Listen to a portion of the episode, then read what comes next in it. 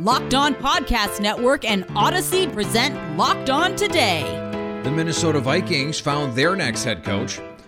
The Washington Commanders has, well, a ring to it.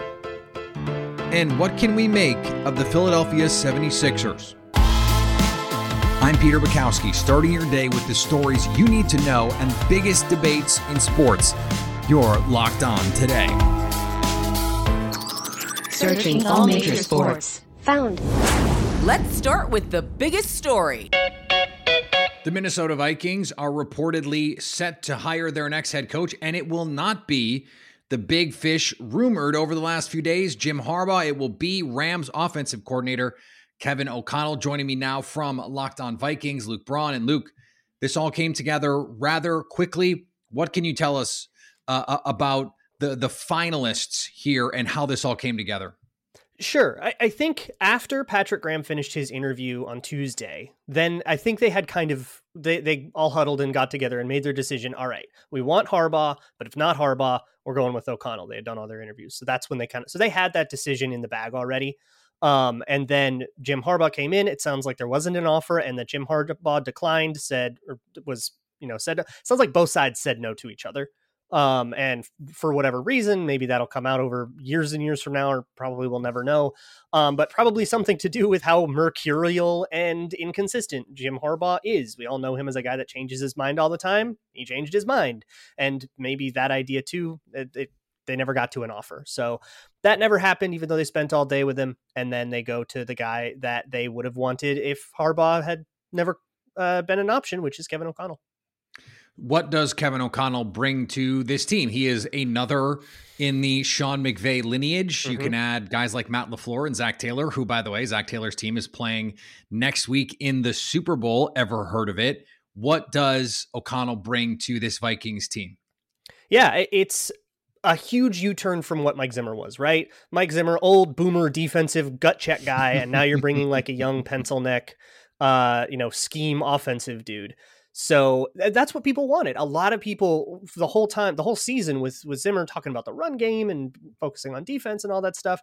Everybody wanted him to be uh, wanted to replace him with somebody that was a young offensive mind. Here's your young offensive mind. He is a quarterback guy first and foremost. He was a quarterback, then a quarterback's coach. Still is halfway a quarterback's coach in, even though he's got the offensive coordinator title in in Los Angeles. He works with the quarterback, installs with the quarterback. So he's a quarterback first guy. Which is either exactly what you want to foster Kirk Cousins and maybe finally put him in the surroundings that will finally make him successful after all these years, or if you don't buy that, then he's the guy that will get his own quarterback and develop him, and then maybe we move on to this chapter. And on that angle, I have no idea what he's going to do. Well, then then that makes this next question difficult. What do you think this means for the future of Kirk Cousins? Do you think that it is more likely then that that he is the guy or less likely and and all of a sudden it's draft, it's trade, it you know whatever that part of it is. And we mm-hmm. can add in by the way a new GM in all of mm-hmm. this as well. Yeah. Um, so whether or not it, it all depends on is he the future quarterback for you, Kevin O'Connell and, and Kwesi Adofo-Mensah? Like, do they decide he is the guy? I don't know what that decision is, but if they decide yes, Kirk Cousins is our dude, they extend him that big $45 million cap hit. You turn a bunch of it into signing bonus. Um, you get that cap hit down, you add a couple years, he's on a different contract. Um, or you trade him away to somebody else, pick your favorite QB needy team, Pittsburgh, Denver, um, Cleveland, like pick your favorite, whoever, you know, guy that needs a team that needs a stabilizing presence at quarterback. That's what Kirk Cousins can be. Um, and then, you know, you move on from there, a team with the cap space to take on that contract. But even if cap is an issue, the Vikings could theoretically take on some of that money themselves to get more draft compensation. And then we start talking about like the economics of that and uh, like what the price point would be. But that's a much later conversation. First, you got to figure out do we want him to be our quarterback or not? Mm-hmm. That is a question that seems like Vikings fans have been struggling with for what, three, four years? Oh, yeah. I mean, fighting with each other about, yes, everybody has their opinion by now. Um, but I mean, yeah, is is he the guy that can take you to the Super Bowl, or is he the guy that can take you everywhere but the Super Bowl and be, you know, eight and nine or or seven and nine, which is uh, they've lost nine games the last two years. Can they come over that hump and I think depending on who you ask, you get different opinions. I don't know what opinion you would get if you ask Kevin O'Connell. Thanks for making Locked On today your first listen of the day. The professional football team in Washington's new nickname is commanding a lot of attention. I don't apologize for that pun. Washington's team president, Jason Wright, talks about the name change coming up next. Now, here's what you need to be locked on today. Former Cleveland Brown head coach Hue Jackson has accused the Browns of incentivizing losing during the two years he led the team. He said, quote, I didn't understand what the plan was. I asked for clarity because it did not talk about winning and losing until year three and four. So that told you right there that something wasn't correct, but I still couldn't understand it until I had the team that I had, Jackson said. I know what good football looks like, plays like, what they act like, and we didn't have a lot of talented players on that team at the time, he said. This comes on the heels of Brian Flores' lawsuit against the NFL and three teams for discrimination. In the lawsuit, Flores alleges Dolphins owner Stephen Ross attempted to incentivize him to purposely lose games shortly after he was hired in 2019, allegedly offering Flores $100,000 for every loss that season. The Magic squeaked by the Pacers on Wednesday night. This is Philip Rossman-Reich, the host of Locked On Magic, as the Orlando Magic defeat the Indiana Pacers 119 to 118, their 12th win of the season. Yes, they're tied with the Pistons. We'll get to that later, or maybe not at all. Who cares? Um, this, to me, there is one clear sign of what good teams do. I'm not saying the Magic are a good team, but I'm saying they did something tonight that only good teams do. Good teams find a way to win when they don't have their best stuff. They find ways to win when they don't play well for three quarters. They find ways to stay in games, to keep themselves grinding, keep themselves going, to get victories. The Magic should have lost this game. They played poor defense for three quarters, or for really, or for two and a half quarters maybe. They played really poorly against an undermanned Indiana Pacers team that played with a lot more energy. The Magic would have gotten blown out in this game earlier this season, but to the Magic's credit, they stayed in it. They kept fighting, they kept grinding, they kept trying to find ways back in the game. They tied the game, they gave the lead back up, they got back into it. And eventually it was an 11 0 run late in the fourth quarter that finally put them over, learning some lessons perhaps from their loss to Chicago Bulls when they were unable to match a run late and, and kind of keep in the game over the final six minutes. This was a really gritty, gutsy, determined win that young teams aren't supposed to do. And yes, I know the Pacers were undermanned and they're not a great team by record either. This is a really solid win for the Orlando Magic. And once again, something they can grow on. Maybe there is a good team in there somewhere. The Islanders looked as if they were already enjoying the All Star break as the Kraken shut them out. Gil Martin of Locked On Islanders here. Islanders shut out by the Seattle Kraken 3 to nothing at the UBS Arena. Just an embarrassing performance by the New York Islanders. The effort wasn't there, the hustle wasn't there. They looked disinterested and disorganized. And very simply put, when you play down to the level of an expansion team, and get shut out at your own home arena, this is just a sign that this team had one foot out the door before the All Star break. The Islanders cannot play this kind of hockey, only get 19 shots on goal against an expansion team, and expect to have a successful season. As of today, it just looks like the Islanders don't have what it takes to get back into the playoff race this year. And this game is just the most discouraging that we've seen all season long and the Denver Broncos are rounding out their offensive game plan under new head coach Nathaniel Hackett. The Denver Broncos have made a hire into their offensive coaching staff, two hires to be exact. One is a quarterback coach, passing game coordinator, and one is the official offensive coordinator. I'm Cody Roark, host of Locked On Broncos, and the Broncos hires as of today, now official, bringing in Clint Kubiak, former offensive coordinator for the Minnesota Vikings organization. He is now coming in to be the quarterbacks coach and the passing game coordinator under Nathaniel Hackett. Tight end coach, formerly of the Green Bay Packers, Justin Outten is now the offensive coordinator for the Denver Broncos as well. Now, one thing we do know, head coach Nathaniel Hackett will call plays for the Broncos this season. However, he is utilizing the help of the West Coast style of offense, utilizing different guys with different strengths to help make the Broncos offense potentially good again in 2022. And here's what to look for on Bet Online, your number one spot for all your football action this season. Decent slate of college basketball on tap for your Thursday, led by the marquee matchup of the night. Number three, UCLA travels to number seven, Arizona. BetOnline likes the Wildcats in this one. Number two, Gonzaga on the road to take on San Diego. BetOnline likes Gonzaga by 21 and a half in that matchup. And Iowa is at number 16, Ohio State. The Buckeyes have drawn BetOnline's favor in this matchup, but only four and a half points. For all your sports news and scores, Bet Online has you covered. Bet Online, where the game starts.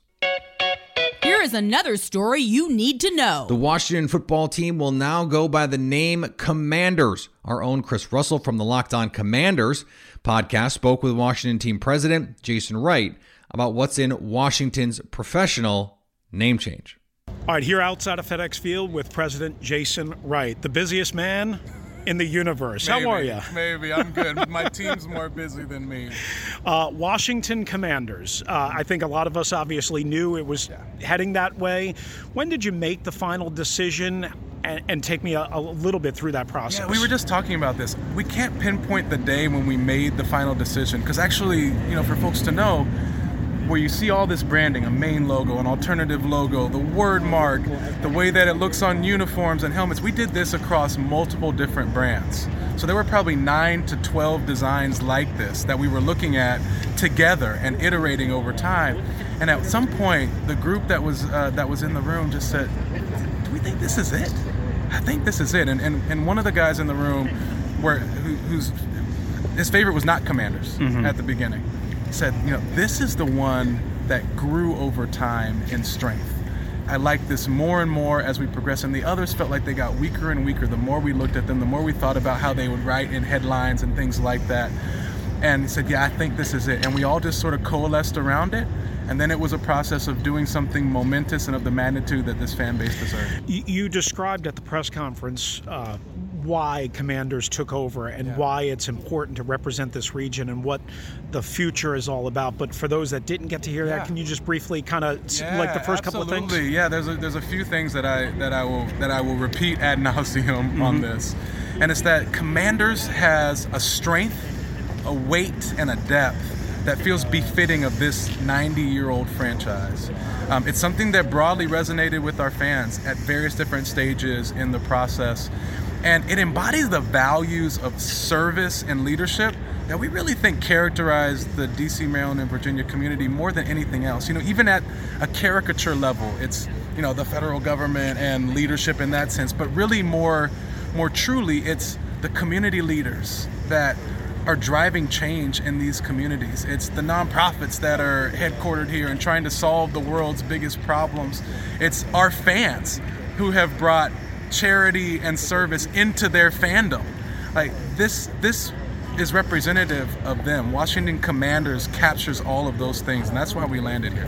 You've reconciled already previously, you know, some popular name options that fans were hoping for and all that stuff. You know what we're talking about Wolves, yeah, Red sure. Wolves, that type of thing. To those that are still unsure, to those that haven't bought in, fallen yeah, in love, yeah. what, what message do you have to those people? Yeah, it's, it's fine to be where you're at it's fine to be where you're at.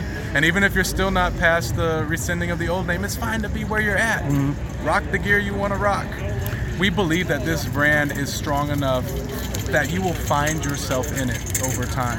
That you'll see that we really mean what we're saying about the underlying values in it. And as we actually have a open and engaging process, you are going to get to contribute to bringing meaning to this. For example, this was picked in part because of its fit to the old fight song, Hail Victory the warpath, fight for old DC. You know, those are things that we knew. The fight song was important to bring forward into the, the new era of this team. That's a key connection to the right. history. And so we're going to work with the fans to iterate on the Hail to the Redskins song and bring it into its next iteration here in the stadium. And and when fans get to do those sorts of things, I believe they'll build some emotional connection to this where they'll see themselves in it and eventually will fall in love as well. Coming up, the Philadelphia 76ers are right up at the top in the East and have one ginormous trade chip as we head into the deadline. The question is, are they actually good? And if so, what does that mean at the trade deadline? Today's episode is brought to you by Built Bar. Built Bar is the best tasting protein bar ever. It's the protein bar that tastes like a candy bar, maybe even better than a candy bar. I said this the other day. I bought some of the coconut brownie again after I had them probably about a year ago and had been waiting for them to come back. I, I, it is hard for me to describe to you how good they are, and I had almost forgotten. It is they are unbelievable, and and all of their flavors taste really great. You just have to find your favorites. But the best part is that They're they're legitimately fuel for your body in a way that can be guilt-free. Low in calorie, low in net carb, low in sugar, yet high in protein and high in fiber. They're the perfect thing pre or post workout. Even if you're not a workout person, they're a great snack to have on the go, a great thing to take to the airport with you or on your way to work. If you're going into the office, if you're not at home, it is very easy to look in your cabinet and see all the, the junk maybe that you have. I always have a couple things in there that I'm like, okay, I just need a little treat. Built Bar is a great salve for that. When you do not have to reach for the chips or the cookies, you can still reach for something that tastes delicious and fuel your body right. And you can use the promo code LOCKS15 to get 15% off at built.com. Agree or disagree? This is the cue of the day. Philadelphia 76ers had a chance to win six straight against the Washington Wizards last night, but they fell 106 103 for a team that is trying to figure out the best path forward this season with the looming Ben Simmons questions that continue to be asked. Joining me now from Locked On Sixers, it is Ky Carlin. And, and Ky, this is a team that is a bit in search of a direction. It feels like they are playing too well to just say, well, we'll figure the Ben Simmons thing out later. So, what is the prudent path forward for this team right now, given the way that they are playing? Well, I feel like you have to kind of stay the course at this point. Um, you, you, know, you, you've waited this long on a Ben Simmons trade, right? So it's like, why not just just wait until the uh, the off season? Because we all know who they want. They you know, they want James Harden, right? Mm-hmm. So it's just like um, you're not going to get him here at the deadline. Uh, which the deadline I believe is next Thursday, February 10th. So I mean, we're coming up on it. Um, you're not going to get him at the deadline. Uh, you're not going to get like a franchise changer at the deadline right now because no team is really going to meet Daryl Morey's demands. Um, you know, the, the, loss of the Wizards is a bad one. Let's just call it for what it is. It's a bad loss um, at home, uh, coming off an emotional win against the Grizzlies, and the Wizards were coming in missing Bradley Beal. Uh, they didn't have Thomas Bryant either, so they're down two starters. And the Wizards came in here and um, and they beat the Sixers. So it's a bad loss, but um, they're still number three in the East. Um, you know, they're, they're still right there. And so I feel like this at this point, you have to kind of just like eat this season and just move on to, to the offseason in terms of uh, a potential Simmons deal. That feels like a tough pill to swallow for someone like Joel Embiid, who's playing at an MVP level, for him to just say, Yeah, I've dealt with injuries my whole career. I've dealt with this this teammate that I don't know if he fits perfectly with me this my whole career and now I'm playing my butt off. We're one of the best teams in the East and we're just not going to get better because he doesn't want to show up for work. That's got to be tough if you're Joel.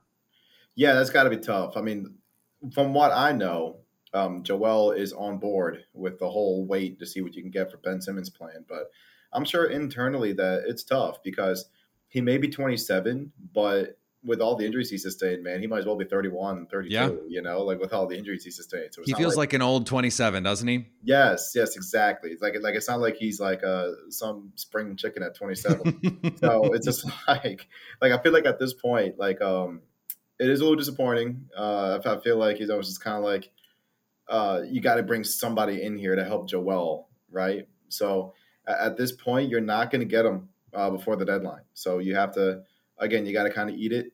Um, you know, do see what you can do in, in, the playoffs, and and then in the summer try to get James Harden. And if you do, you, you team him up with Joel, and you try again next year.